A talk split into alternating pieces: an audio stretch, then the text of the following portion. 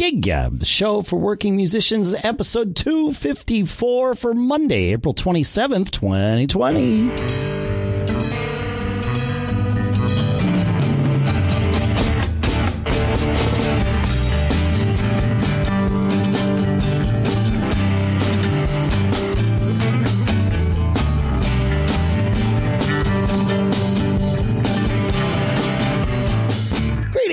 Folks, and welcome back to Gig Gab, the show that's by, for, and about working musicians, or really just musicians these days, because I don't know how many of us are actually working, but we're working hard. It just might not be the mm. IRS's definition of working. Unless you're looking to take a loss this year, in which case it's exactly the IRS's definition of working. Here in Durham, New Hampshire, I'm Dave Hamilton. What a technical introduction. Here in San Jose, California, Paul Kent. Well, I'm in a technical mindset, man. We've been, you and I have been talking, we have talked and texted about gear more in the last week than we've probably even ever talked about on the show. So, like, it's a technical week, which might as well be. It is kind of fun. I mean, you know, in this time when we don't have gigs to prepare for and you know just diving into new skill sets i know i've gotten back into you know some video stuff and definitely have been playing around with these tv studios and box apps and, and stuff like that so i'm actually enjoying it and learning a ton and have a bunch of observations i thought would be fun to share i i i'm in man you know all you have to do is like like hint at the fact that you want to talk about gear and technology and i am in because i've been I am about to, and when I say about to, I mean like within the next 36 hours, rip apart my studio and and go a completely different direction for the podcast and everything else. But we'll because you can. Well, that's the thing is I can. Yeah, exactly. Exactly. So we got all kinds of stuff. Hey, can we start with a dissection of that Stones thing? Because you asked me in the last show to, mm. to watch it. Yeah, you kind of peeked back to me right away saying, I know how they did it. I think I know how they I think it. I know. Yeah. So, right. So you watch this Stones thing. And for those of you that haven't seen it, it's, it's, it's great. It's, I mean, it's, it's this organic, messy, perfectly Rolling Stones thing. And Charlie Watts is the freaking star of this because I think I saw a meme on, uh, on Twitter or something that says, you might think you're cool, but you're not nearly as cool as Charlie Watts playing air drums in his living room. And and that is the key to this whole thing here. So it's it's you know effectively i think it really was like a zoom meeting or something that they did. And and it started with mick and they played uh you can't always get what you want right uh, but it started with mick with an acoustic guitar singing and then you hear then then Keith's camera lights up and you hear Keith and then Ronnie and then Charlie comes in with the drums. But when Charlie comes in with the drums, as I said before, he ain't playing drums. You hear drums, but he's just like got sticks and some boxes and his couch around him, and he's a freaking rock star with it, but he's not actually playing. And that to me was the key. So I went back and watched it a couple of times. You're right. When you said last week they were out of sync a little bit with each other, um, I think what was happening was Mick, they, Mick was playing, they all were playing to a pre-recorded track of Charlie's drums with a click in it because uh, Mick had to start before Charlie's drums came in, and you can see Mick kind of paying it. You know, he's doing his normal thing. He's a pro. He's vamping, and he's like, "All right, ready? Here we go." And then there's like a pause, and then he comes in with his guitar, and, and the tempo never changes. It's like, aha, okay, got it. So he's playing along with this click that eventually then becomes the sound of Charlie's drums that we can hear. And everybody is hearing that. And Keith and Ron are trying to decide do they play along with the click of Charlie's drums that they hear, or do they play with Mick? Because sometimes the two are in sync and sometimes the two aren't, depending on how Zoom is getting the data to everybody.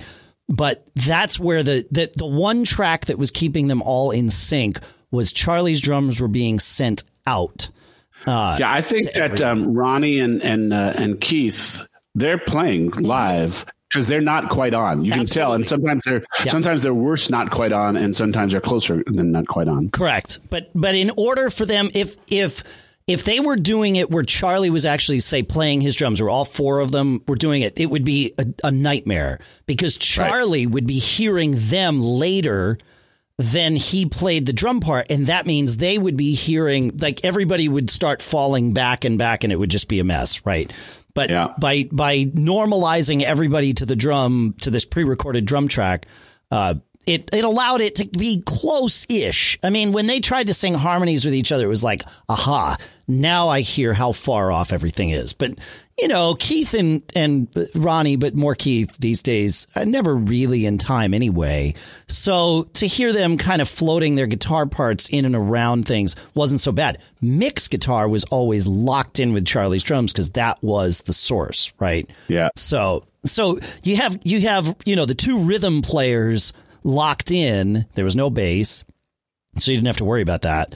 And then having the guitars kind of sort of floating around and being ahead or behind the beat, like that's kind of that's the Rolling Stones. I mean, that's their magic right there. It's just we had technology sort of enforcing it this time. so I thought it was The thing about that is that it, it was really cool, and it was cool that the Rolling Stones would do this, Yes. knowing the technical, you know, challenge. You know, and they said this is good enough for us to do it. We want to put something out there, and I and I think again, if you go up to ten thousand feet, that's what's going on right now. Is Yep. that you know, as everybody is is in shelter in place, and artists a are going crazy because they need to perform something. B they want to help people. right. Um, you know, so that even at the level and so many of these big stars, I mean, again, and what we're seeing is varying degrees of production, right? So the, the thing that Grohl did on that one TV show was just him, like, like so many other people, Neil Diamond sitting in front of his fireplace. The Stones take it one level further, you know, cause the whole issue of the band, there's a lot of things coming out, Dave, that, that, uh, are, are different hacks of getting people playing together though. I mean, there's This is what we've been saying stuff. is it's going to evolve and it's going to evolve initially it's going to be the evolution is going to be rapid right? It will start to taper off as as you know people try these experiments and it's like okay well what did the stones do? Okay well that was cool but not really workable for everything. Like it only works for some stones tunes even not like you couldn't do brown sugar that way right it worked great You need a lot of air and a lot of space. Exactly. Right. You know, so they could have done Angie, but you know, they chose can't always get what you want because that's probably a little better to, you know, because they're for the time. for the times. Yeah, exactly. Right. Um, but uh, but you're not doing honky tonk woman that way. You know, it's got to be that sort of one person needs to be able to drive is really what it what it comes down to. Um, and they they hacked it though. They made it so that two people could be driving together, just not simultaneously. And Right. and so they time shifted part, but not all. Right, which is which is an interesting sort of paradigm. Like you said, if you zoom out to 10,000 feet, it's like, oh, that's interesting. Like, okay, so we have some foundational tracks that we all sort of agree upon, and then we can layer things and, uh, you know, But net, net, net, net, net. We're, you know, we're kind of marveling at a, at a, at a clever hack about this stuff. It You know. Yep. We're talking about, we're talking about music and we're talking about right, you know, from wrong. Um, I don't know eno- enough about this stuff you do. I, my understanding is true latency free internet connections are going to, are, that's just a bad physics problem. That can never happen. I don't know. Does 5G affect that at all? Well, I mean, it it's not maybe is the answer um, because 5G does cut down on the latency when you compare it to other wireless standards. But compared to an Ethernet cable, no, 5G doesn't solve that, right? You know, that's that's as good as Ethernet's as good as it's going to get because you'll get less than a millisecond latency, typically Ethernet, if you plug into your router. But that's just between you and your router. Like the, the latency introduced by Ethernet is as close to zero as we're going to get. But then the But problem there's many is, hops and paths that, that your signal goes between point A and point B. correct between you and me right now. We're used to it, but when you know there are times when we fight over each other. You know when we speak over each other. I don't mean fight, but when we speak over each other, and it's not that we're both speaking at the same time. It's that we're hearing each other on. You know, we probably have a i i can't see it right now because we're using a different tech than we usually do, but it's usually about a fifty to sixty millisecond uh, lag between us. I mean, we're across the country. That's even that is remarkable from a technology standpoint. That Yeah, these feel like very natural conversations, and you know, again, we're right now we're actually going. We're both going through a, a, a web service to talk to each other. So that's even different than when we're going through the app service where each on our side have an app that's kind of managing the relationship. But now we're going through yeah, we've a got very- a third party. Yeah, yeah. yeah. So So yeah, Yeah, it's um. It, so, but anyway, I mean, we're you know we're used to it enough that it works. But but yes, there there will be that inherent latency of the multiple hops of quote unquote the internet right between us. Yeah, and and then.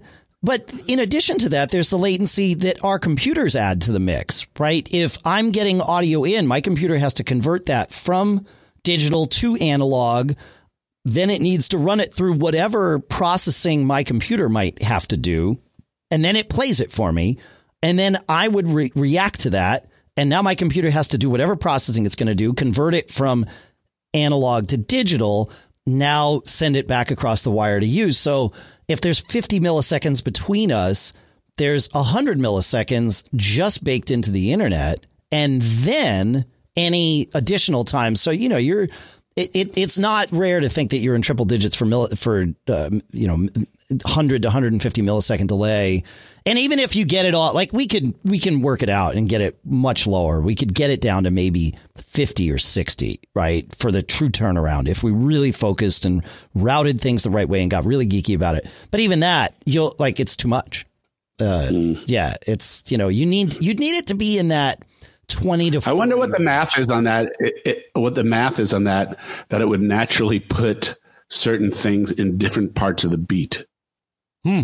You know what I'm saying? Depends on the tempo. Yeah, absolutely. Yeah, yeah. makes sense. Yeah. Yeah, we could do the math. I mean, right. Well, you know, 60 beats, 60 BPM is one beat per second, right? I mean, that's because mm-hmm. 60 beats per minute. That's how we divide it up. We call that a second. So, um, so you do the math from there. 100 milliseconds. Well, that's one tenth of a second. So you start doing some math and, you know, you get out the cocktail napkin and off you go. but don't rush. Don't slow down. Otherwise, and the math doesn't work. Then the math doesn't work. There are like there's software out there that people are doing exactly that where you're actually setting the tempo and then it will like calculate the lag and then add more lag to get it so that you're all at least sharing the same beat, even though you're not on the. It's, but it gets weird. I don't know. There's that Jamlink thing. I keep coming back to that. The um the thing that Dan Meblin mentioned last year when yeah. he was on the show. That he said that that worked. Um, that's just a box, so it takes your computer out of the mix. It's all you know hard coded into there. It's made as efficient as possible, and he said that worked. Um, but he also was like, I, I, don't, I don't mean to shine any Ill, Ill, will on Dan, but he was like a partner in this business or involved, an investor or something. So, you know, I know how that goes. I've done that before, and it's like, you know, confirmation bias makes me think, oh yeah, this thing that I invested in, it worked. Like, so I don't know. Like, I haven't tested it. He did offer to send it to us and, and tested it at the time. We were like, why would we need that? Now it's like, dang, I wish yeah. I'd sent that. Yep. Sure. So, so I'll, I'll tell you. Um, to set up this slightly longer conversation about about the technology that's being used, um, I've been thinking a lot about, and this is relative to my day job life, right? So, for a long time, there have been technologies that let you do quote unquote virtual events, right? Um, and now we're applying some of these technologies to do virtual concerts. And the whole thing about this is virtual events never really took off in the scope and scale that people thought. And my thought as a event producer was that they they applied technology to solve a part of the problem, but they didn't understand the the elemental humanness of the problem, right? Like like you say this very well. You say human beings have an innate desire to be with each other, to connect, to do those types of things. Sure. It is it is different online. And I will say I, I, have watched in the during the shelter in place. Um, all my friends are going at a really great pace of upping their game. They're upping their game in terms of using the TV studio in a box software, so you know they can get they sure. can get a lower third scrolling across saying please tip me they can you know they they look great they can use two cameras if they want they can bring in someone from another place if they want there's good technology things going on that people are getting their hands around fairly fast um, but I my premise here, very similar to the day job problems that I was thinking about, was about well, what makes these performances compelling? You know, like right now, everybody gets gets a benefit of the doubt, including the Rolling Stones. It's more the novel heartwarming feeling of knowing the Rolling Stones are trying to make something together than the critical dissection yes. of the quality of the music. Everybody get everybody gets a, a, a mulligan, a, a, Benny, right? Yeah. Everybody gets a, just doing it is is better than not doing it. That's cool. But, but you know, my premise, that doesn't last. You don't you don't exactly always right. get that. Right. Yeah. That's right. So I'm going to talk specifically about my, you know, view of this type of stuff, me and a guitar. And this is how we get into the technology part of it. So I've spent a little time learning about lighting. I've spent a little time learning about the, the, the TV studio in a box stuff. Uh, I've thought a little bit about cameras. Um, I've thought a little bit about, um, um, about um, redundancy and, and you know what the best connection is. So, you know, I know on my checklist of things that I want to do, I need this connection to go through my computer because my computer can connect uh, via Ethernet into my router. And your computer think, can do the uh, you can you have more flexibility in terms of what you can do in your computer with mixing and and pulling it all together too. Yeah. So, um, but the one thing that has been weird is there's this wide range of approach to the one guy and one guitar, right? There's there's yep. some people who just want the ambient room. Some people have a slight use of a small PA so they can put some effect on their ambient room. So they're going through a mixer into a small PA and then just a, a pretty much the vocal mic is picking up whatever that, that PA is going. Um, you and I have been talking about this one guy, Tim Bloom, who is using really nice mics and really nice reverb and and you know kind of but but because he's using really nice condenser mics he's essentially singing out into the air and playing out into the air and letting the mics do that work as opposed to it going, you know, hardcore through. Yeah, well, um, he has the benefit, and we'll put a link up. I mean, it, the, the, he's done some videos where he sounds freaking amazing. He sounds just amazing. like you, he's in a recording studio because it turns out he's in a recording studio, right? You know, it, it, well, the sound of the room starts to matter as the further the mic gets from you or your instrument the more the sound of the room is involved in the overall thing. Now, in a nice recording studio, the room is a beautifully sounding instrument. Mm, our living rooms and our kitchens often are not beautiful sounding instruments. Now, beautiful is subjective, sure, but I definitely don't want to hear your bouncy room mixed in with the audio that I'm playing out of my speakers into my bouncy room, right? So you want to have, you know, you want it to be fairly tight but there's a there's a there's a little bit of gap there, right? Between super clean, tight, no reverb, no ambient sound, nothing like dry, yep. and musical. And again, and this is actually my point, though. Yeah. So, so my point is the you know there there's there's if money is no object, and then there's also practicalities of doing this, right? Yeah. And then there's what is most effective. I know, um, for me, um, I'm paying a pretty good price for having poor mic technique. When I pull off to hit a high note, my volume goes way down. And when I don't think about it, that I want to talk between songs and I'm not right on the mic, yeah. my volume goes way down, right? Yep. Um, so I don't have a recording fair, studio in a great room. That happens not to you. You actually do this fine live, but that happens. I've seen that with a lot of you know front person. Uh, it could be the lead singer. It could be whoever is the front person. You can yeah. hear them fine when they're singing, and then they go to to talk in between songs, and it's like, "Hey, I want to thank everybody for coming out tonight." It's like, "Wait, what? You got to project, man! Like that mic isn't going to do the work for you. You got to do it." You know. So, so my yeah. point is that I I could probably find my way to saying I don't need a Neumann U67, a seven thousand dollar mic. I, I do. You know, I do. For, Neumann is listening. The one you were going to send to Paul, send it here. We need it. but I I think um, I think this vibe of these streaming shows are you want to be able to hear, you want the performer to be casual. That's part of the vibe of them. At least they are right now. Maybe we're going to end up everybody, ha- you know, the the the push is going to be for nice backdrops. I mean, the we we talked about a nice guy um, Clay a couple weeks ago, Clay Bell, and you know he bought for thirty bucks. He bought soundproofing curtains that he hangs behind him, and now there's a beautiful curtain behind him. It looks like a stage, and then he you know uses some simple lighting. That you know he looks he looks great, and that those those uh, streams look really good. Um, but I'm a little stuck on the acoustic guitar part because I've been running it through my Bose um, personal audio system, and it feels kind of sterile to me from from acoustic guitar. I mean, I, I just believe acoustic guitars need to breathe, and and if we're talking about trying to communicate um, uh, a rich, warm sound, I kind of like what Tim does. I think he has a Telefunken um, mic on his. He's got a, a Um, pretty. he has good technique. yeah, he does have good technique. He's not moving around. And you're right. It's a Telefunken, but it's a small diaphragm condenser, very Yeah. directional and not very colorful on those mics. Like a, it- generally those mics are used to pick up the exact sound of the instrument that you He's got these gorgeous Martin guitars. It's a great Well, exact sound to pick up. Yeah. And then you got to know where to aim it too, right? Like I've always been taught start at the 12th fret of the guitar and and then, you know, adjust from there, but that's a good place to aim your mic. Don't aim it right at the tone hole. Don't, you know, get you want some attack, you want some some clarity out of it. So go for the 12th fret and then, you know, and then adjust from there.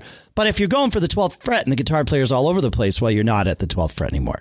You know, Yeah. right? So, so there's a lot involved in that simple instruction, even when that instruction is just a, a starting point anyway. So, and maybe that's that's actually the most important point is like i know to me the more i have to keep an eye on the technology the more i have to keep an eye on the tv studio and the box stuff the more i have to keep an eye on the facebook comments coming in if i do a facebook live stream the more i have to keep an eye on the the whatever technology is amplifying my music. That's it's a lot of things and it makes it pretty hard to disappear into just doing your thing and and and giving a performance that has some resonance to it. So it, it's uh, it's a moving target for me. Some of the stuff is getting easier and, you know, I know exactly what I'm doing and, and I know I don't have to think about it.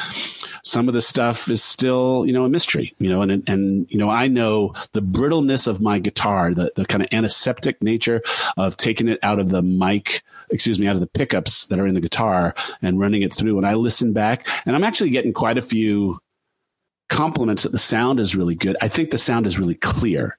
It is, but, But you know, that's, I mean, think about, so let's, I want to dissect this a little bit here because it's geek time, right? So, it, it, first of all, it, it is worth, you don't want to just give up based on this next point, but it is worth considering what people are using to listen to you, right? Because some folks are going to be using, you know, very nice headphones or maybe they're high quality speakers in their house, but most people are going to be listening on their phone. Uh, you know, and the speakers in those have gotten better over the years, but they're, they're, I mean, in the grand scheme of things, phones have crappy speakers, right? Laptops have crappy speakers. Again, they're way better than they were even five years ago. But compared to, you know, a big set of speakers that you'd put on your bookshelf or something, like it's, there's just no comparison. So you do need to think about like it, whether you are going too far, it, because if you've got a lot of nice room noise, that might sound good out of out of big speakers, but in a laptop, it starts getting you know very they're they they sort of accentuate the mid range, and so now you're getting all this bounciness that's that's more pronounced out of laptop speakers. So you want to be aware of of what it's coming out of, and I highly recommend everybody record your Facebook streams. You know, let it keep them, even if you make them private or whatever and then go listen to them on everything afterwards because this is going to inform you as to how to change things for your next show and your next show and your next show. Um, but let's talk about gain structure for a minute because you're plugging your guitar into your mixer and then from your mixer you're going USB into your computer and you're done. And Right. the and you're not the sound is fine, but you want it to be better.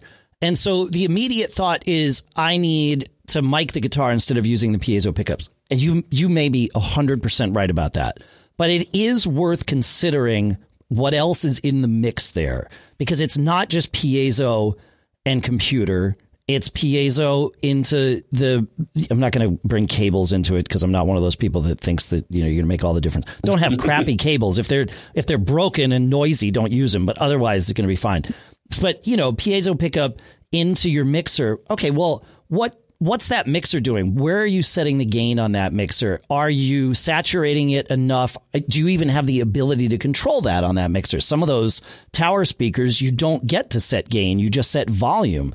Well, that's not th- all that good. You know, getting an audio interface like a, you know, a little two channel Focusrite thing, like that's probably going to have way cleaner inputs and preamps than whatever you have in one of those tower things because those tower things aren't meant for recording. They're not, they're meant to be used live. And so they often right. are pretty noisy and that's okay. But, uh, you know, and I say pretty noisy, like in the grand scheme of things, you know, compared to what you might get, again, even out of a little, you know, two channel Focusrite like Scarlett unit or whatever. Uh, you were my Bose out. My Bose Tower thing is awesome live, and right. you know the sound at live and the richness and the way that they kind of I don't know whether they're they're tuning the speakers or whether they're tuning the the. Um, I kind of tend to think that it's it's Bose's approach to speakers more than it is Bose's approach to um, the mixer. They have a yeah. mixer that has some presets for some things, but when listened after you know, like you said, taking it right out of the out of the mixer, it has a certain sterility to it. Correct. That isn't translating right now. Right. Right. You, you and your mic preamps, a decent mic preamp will make a huge difference. Um, and then being able to take it and put it into your, you know, your your DAW, and that might be Logic or Reaper or MainStage. Actually, for Apple users, MainStage is probably the, it, it, might be the best 30 or 40 I can't remember if it's 30 bucks or 40 bucks. I think it's just 30 bucks. It's like Logic but built for live performance only, right? right? So think about what we're doing here. Aha, maybe MainStage is the answer, you know, um, if you're an Apple user, but you know, they're put even running it into any DAW where you can adjust not just your gain, which you would be doing on your audio interface, unless you happen to have an audio interface that, that really is tied in with your DAW, like those universal audio things that you're thinking about getting. And I, I want to learn more. Um, cause that, what, the Apollo is the one you're looking at, right? Arrow. The Arrow. Sorry. I, I, the Apollo is the next level up on, on U, U audio, right? Yeah. I think so. Okay. So yeah. and and those are interesting interfaces because they aren't just an interface, they're also a signal processor. It's tied together a lot tighter with your uh, with your digital workstation, uh, which is very cool. But eh, you know, regardless of what you wind up getting, now you have the ability in your DAW to do some EQ and some compression.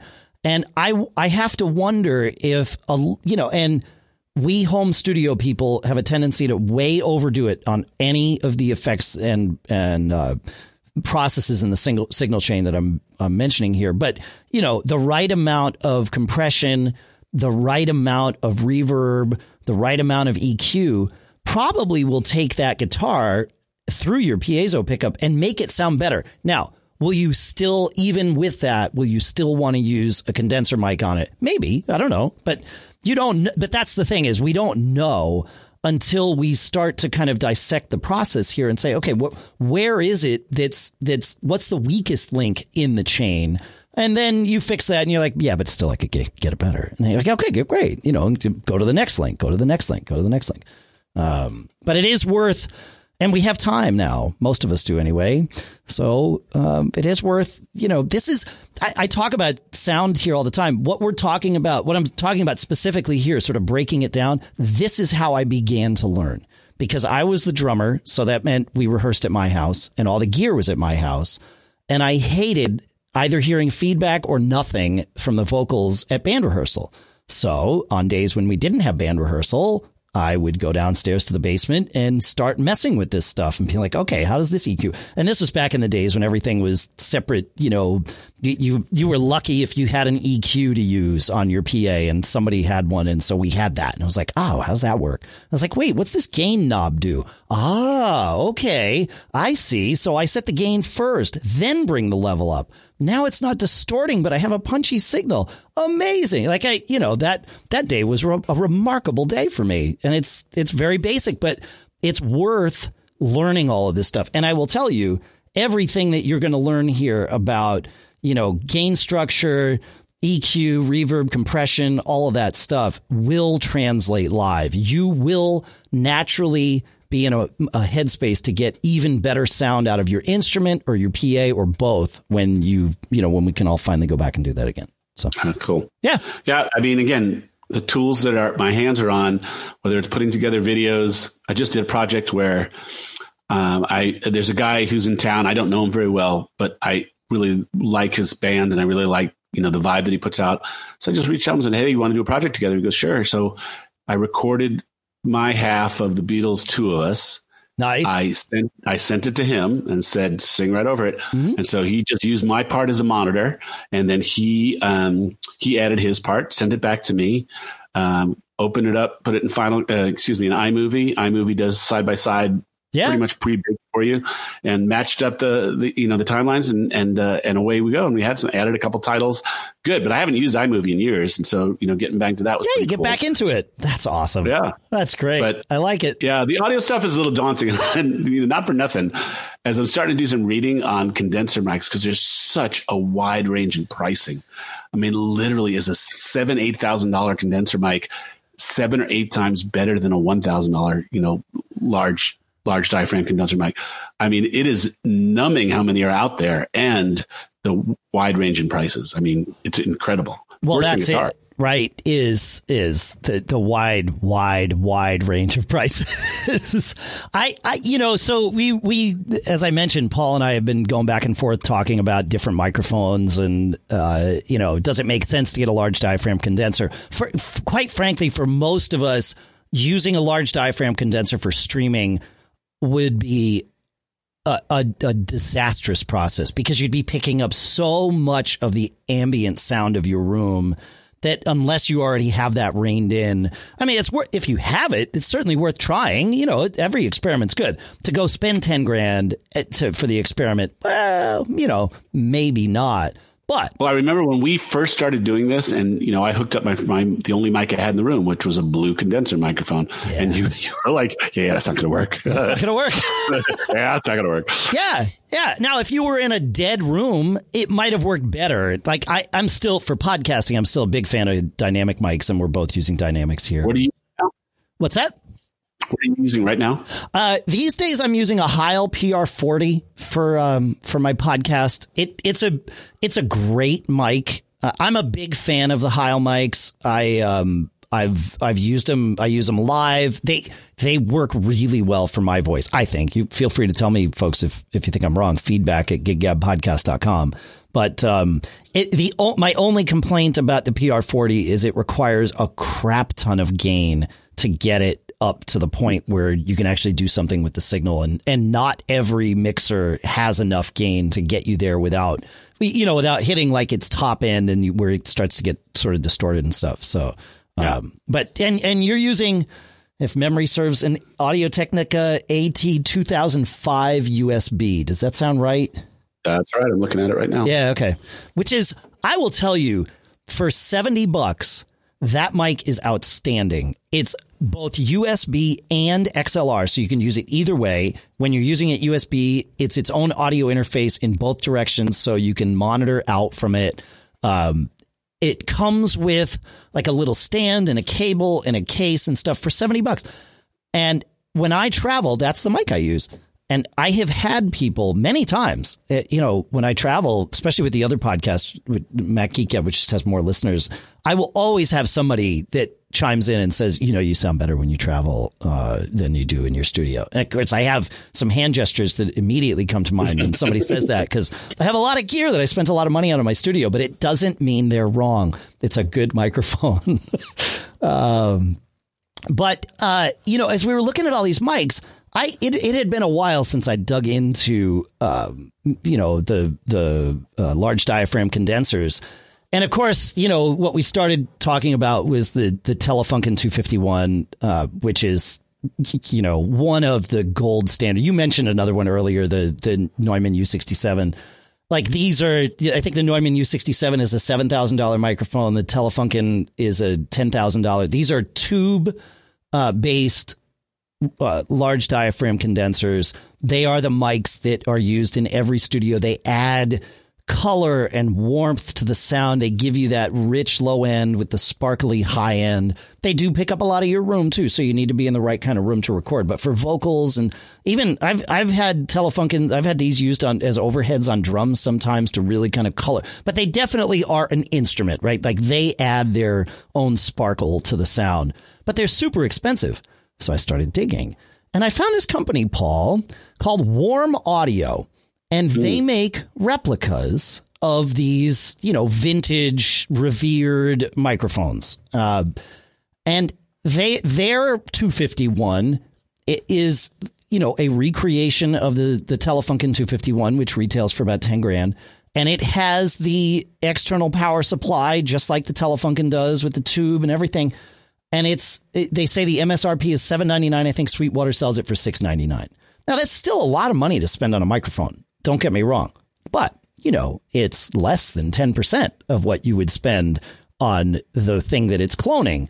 And I listened to some A/B tests because people have done them, and you can hear a little bit of difference. I can hear a little bit of difference between the two. Like I closed my eyes. Ten thousand dollars worth of difference. But no, not even close. I like I could just take the the EQ and and give the low end like a little bit of a rise, and I feel like for my home studio stuff, I would be ecstatic to have this warm audio mic. Like ecstatic. So I, you know, it's an interesting thing that I've been like, oh, okay. And and you mentioned the Neumann, uh, the the U67, right? Well, Warm Audio makes, I think, their own 67 mic. I think I saw it somewhere. I'm lying now because I'm looking on their website and I don't see it anymore.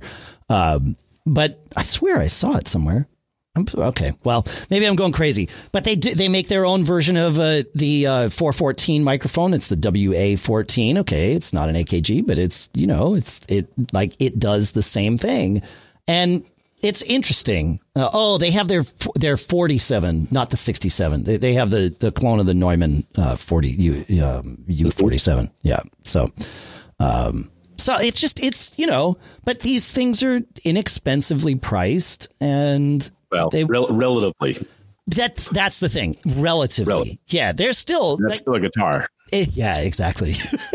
yeah, it's still a snare I, You know, I have a good friend, a great bass player in this area who owns a, a local recording studio, Chris Beveridge. Yeah. And Chris, um, I was, I, am out gathering data now, and I said, well, you know, what are the U67 replacements or clones or you know alternatives?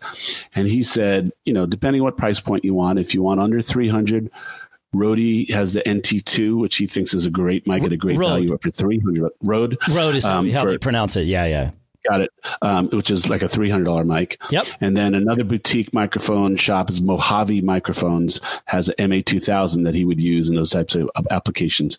I would love it. You know, we ask for feedback all the time. I'm literally in, in data gathering mode now about condenser mics, and so if our listeners, I guess microphones in general, not just not just large or small diaphragm condenser mics, but if you guys can share, you know, what you're using for not only well you know for live certainly but um, i'm you know if i'm going to make a big investment in a, in a microphone I, am interested in hearing what other people have had good experiences with yeah. to add to the mix. Yeah.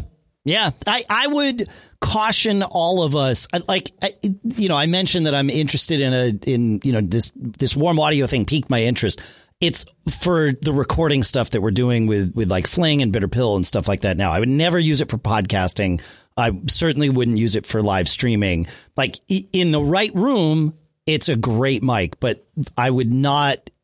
I would not advise people to start with like go get a condenser for your live stream. It might work great. Like again, it's all you know. Sound is. Well, sound. I, I got to figure out this proximity thing. So there's two parts to this. So one is the very technical aspect, right? So I pull away for big notes or notes I'm not sure of, to be quite uh-huh. frankly, right? we all do that. so you, right, you're just your body says don't don't drop don't, your pants. So commit. That's right. yeah. So um, so from a proximity um, perspective, the condenser mics seem to offer something, but and I get beat up on this a lot, but I'm going to tell you. I, we always say don't always be performing here, right? Sure. Here's the deal um, I'm going to remind everybody if you're going to do a streaming performance, it is a visual medium. And I'm definitely finding that um, the ability to not have a mic and your face half covered by a mic and a mic stand covering your you know your body um, and especially if off your mic stand if you have any other things you know ipad holders or that type of stuff i don't know if that's the most um, if that's the most agreeable or, or beneficial angle to take. So if these streaming performances are supposed to be, hey, welcome to my living room, I'm just going to sing out and you're just going to enjoy it, um, you might consider whether there's there's advantages to technology, uh, sound amplification, sound reinforcement that lets you be a little bit more natural in your performance. Again, I, I've gotten beaten up by other musicians and, and sound people saying, nope, it's got to go through a mixer and it's got to be, you know, the best quality that you can. Um, I think, I think if I mic my acoustic guitar, that's really the same as it going through a mixer. It's going through a mixer, but that's um, right. Yeah. Right. But, um, you know, f- there is a, a sweet spot of aesthetic and sound quality that, that maybe, and again, I don't know how to how to measure what you're sharing. That that uh, the large diaphragm mics picking up so much of the room make it impractical for a lot of applications like this. But Bloom sounds pretty freaking great. But again, that's a seven thousand dollar mic going through probably Universal Audio preamps, and you know, I think he says he used the in a recording room studio. In a recording studio, right? Don't I don't know how to measure. Room. Yeah, that's right. Yeah, yeah, yeah, yeah. yeah. Yeah. So, every, please, guys, uh, if you're listening to this, if you have an opinion on all this, please share it and uh, and help me get up to speed because I want to keep up in my game on this. Cool.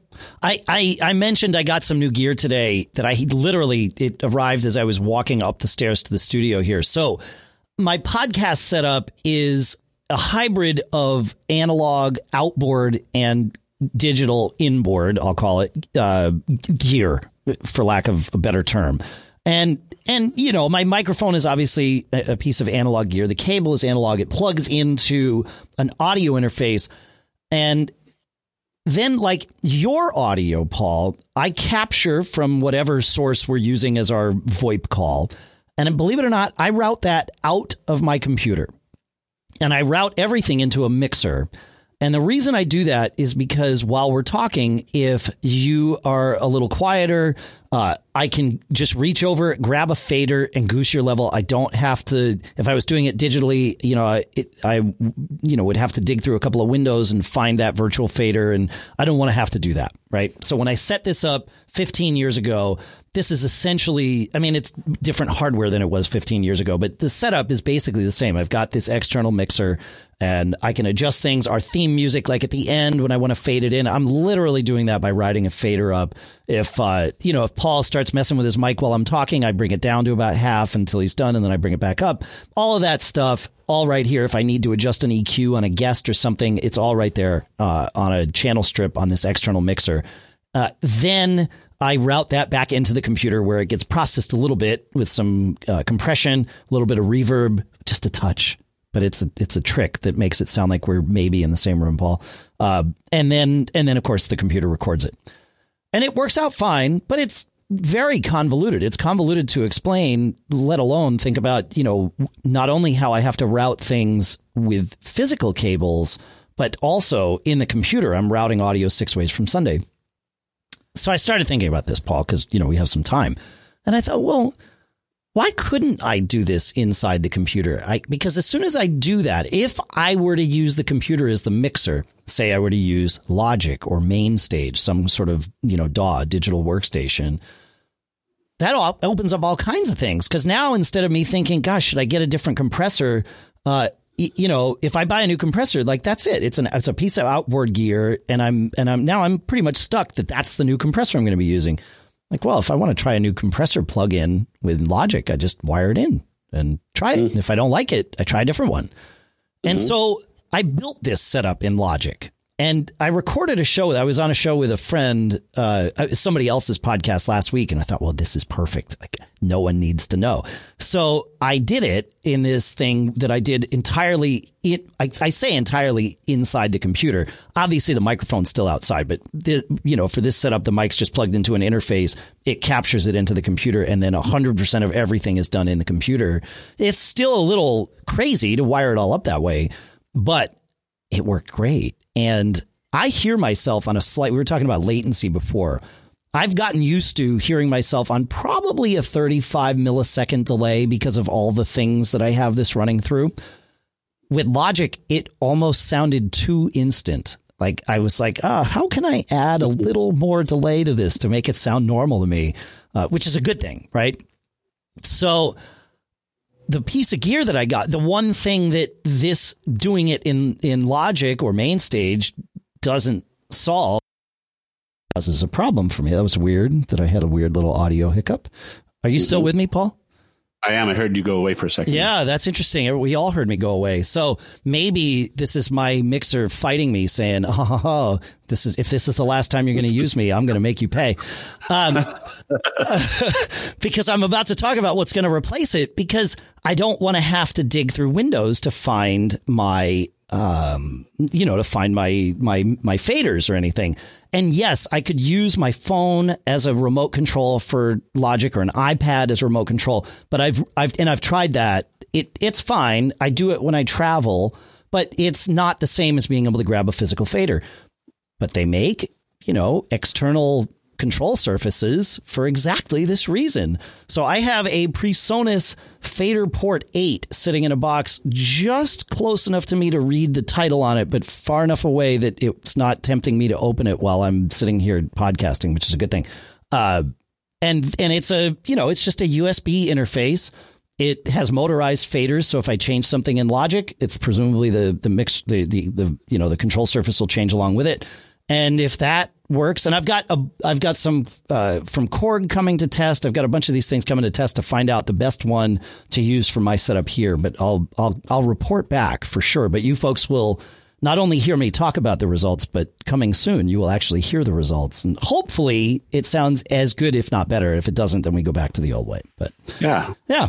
It's something, and it makes it a whole lot more portable because right now, I, you talked about points of failure before, Paul. I mean, I've got one, two, three, four, five, six, seven external devices that I can see, probably more, plus the computer. And, you know, if my compressor decides to flake out or the power supply in my compressor starts to flake out, well, then I have a problem. Or whatever the heck just happened a couple of minutes ago. I, I don't even know what that was. So, yeah, it's fun keeps us keeps me on my toes. So good. Sounds cool. I know we'll it's report fun. Back. It's I will report. All right. Back. Last thing for yeah, you. Yeah. All right. Um, I need you to right now. You have a browser you can get to. I do. Yeah. All right. I want you right now to bring up this new released Rolling Stone song, "Living in a Ghost Town." Okay.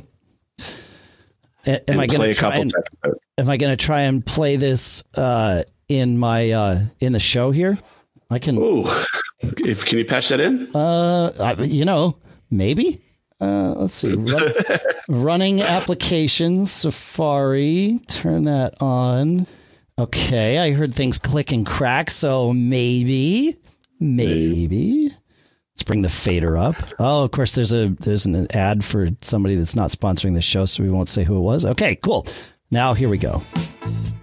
Okay, dude those drums sound freaking it's like it's like everything that's awesome about charlie and like 10 more years of technology to bring out the life of those drums. Sounds incredible to me.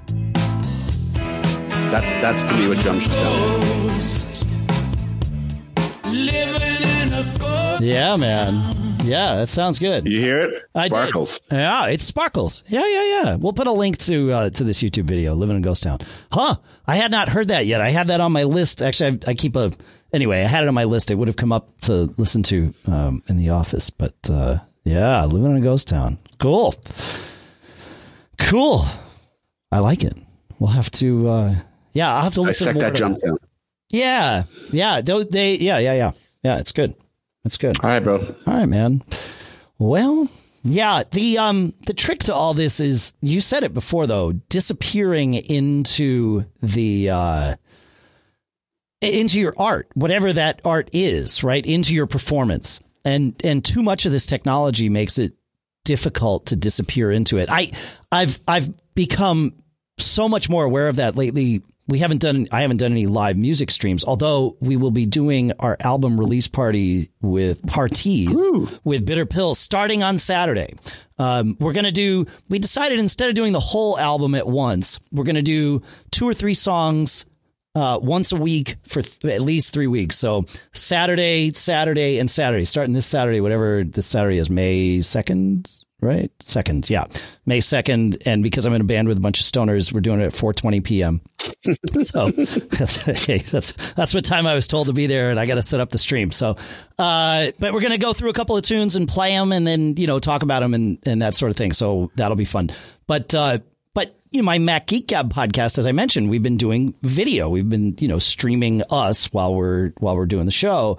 And and I think we should do that here, Paul. Now that I've kind of got a, a workflow down, but that's exactly what I'm talking about. Is it has been for the last three weeks. I have I'm just starting to feel settled. You're gonna have to put pants on. What's uh, well, that, there's that. Yeah, I have to remind my co-host to put pants on too.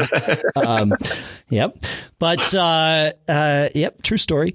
Uh, but you know, it's distracting having this extra thing that I've got to manage. While the point is to be, you know, performing. I mean that that show, like this show, is a performance. We're trying to deliver something that's entertaining and engaging and all that. And if if either one of us is distracted by something that pulls us off our game. And and it's exactly what you were talking about with your live stream. You know, when you've got the comments and the this and the that to manage and is everything working and all that. It's like, wow, isn't the point just to play for people? I'll just I'll leave you with this because yeah. last Thursday the stream that I did. So on your recommendation, I went and downloaded this absolutely marvelous piece of software called mimoLive, which is one of these TV studio in a box. Yep. We've talked about OBS, which is kind of the free open source one.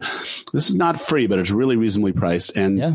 I got it and I I made enough headway with it on Monday to think that I could probably be good enough with it by Thursday to get it done. And it clicked all the boxes for me.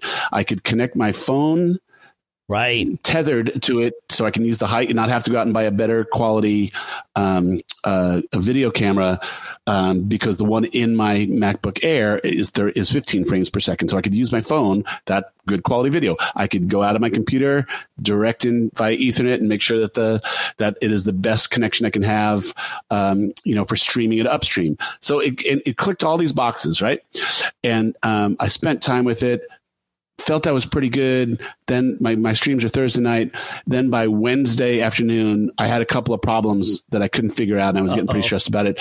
Thursday morning, you know, I, am back in the saddle and I think I'm getting there. And, you know, all through the day, I'm testing, I'm testing, I'm testing. What's the one thing I forgot to really, two things I forgot. One, I forgot to click the switch that doesn't mirror image my, oh, me. So it looked like I was playing left. Yeah. Would bother the heck. And, the, and the way that that goes. Switch. Yeah yeah. And the way that that goes is I start to play. People are, you know, coming into the virtual room saying, oh, it sounds great. And then all of a sudden someone says, hey, something's wrong, whatever that might be. In this case, it was you're backwards. That's in your mind now, right? And you're like, because you go through this process. Should I stop, get up, you know, figure it out? Should I just push through and, and, now you're not focused on the music you're playing, right? The other thing that I did was I thought that the, and there was no way to test this at the time, or well, there was, but I didn't think of it. Um, I put my phone in airplane mode but not in do not disturb mode. So the alerts that were coming that. in as people were texting me were showing up on the screen, but they weren't showing up on the screen that I was looking at it. So I didn't know until we started it. And so, you know, again, the little things, and again, certainly people are so nice and, you know, there is a, there's a, a, a an area of forgiveness now, you know, that just, just right. someone offering me this free entertainment is, you know, pretty cool. But, you know, I want it to be right and I want it to be good. Yeah. So the little things that come up and it takes a while and, uh, you know, you can take advantage of the, of the goodwill of people now. And, you know, it's not life or death if you're playing left-handed. No, but it does matter. Like in the well, grand, in your head. It, well, and and in the grand scheme, it affects your performance. You know, this Mac Gab thing. I've I've been in the same boat, but I've already got an audience. Like the most important, currently the largest audience. I don't want to say that anybody's more important than the others, but you know, sheer numbers sort of speaks. Is our audio audience right? We've only been doing the video for a little while. That it's you know it's one percent of the audience is now watching the video versus listening to the audio. And but having all of that going on has pulled me off my game a little bit, as I was saying. Mm. And I never had to work. I would come to the studio. I'd wake up on Sunday morning. The show, like the agenda and all of that stuff, is something I would have prepped earlier in the week. I wake up Sunday morning. I come over here. I turn things on and we roll and we, you know, knock it out of the park every single time. And then we started doing video and the park got a little bigger, you know, and the bat got smaller and the ball started coming in way faster. And I realized, you know, I'd be halfway through the show and it's like, oh, I didn't like set the the panning right. Oh crap. Okay. I never forgot about that before. And then it's like, oh, I didn't turn on my light here. I have a panel light to make me look a little better in the studio. I didn't turn that on. Oh, I didn't check John's audio level on the stream. And none of these things did I think about before because it was just automatic part of my workflow. Each of them was sort of added in a very gradual way and it became a natural thing. So now I have a, a pre flight checklist and I go through the whole thing.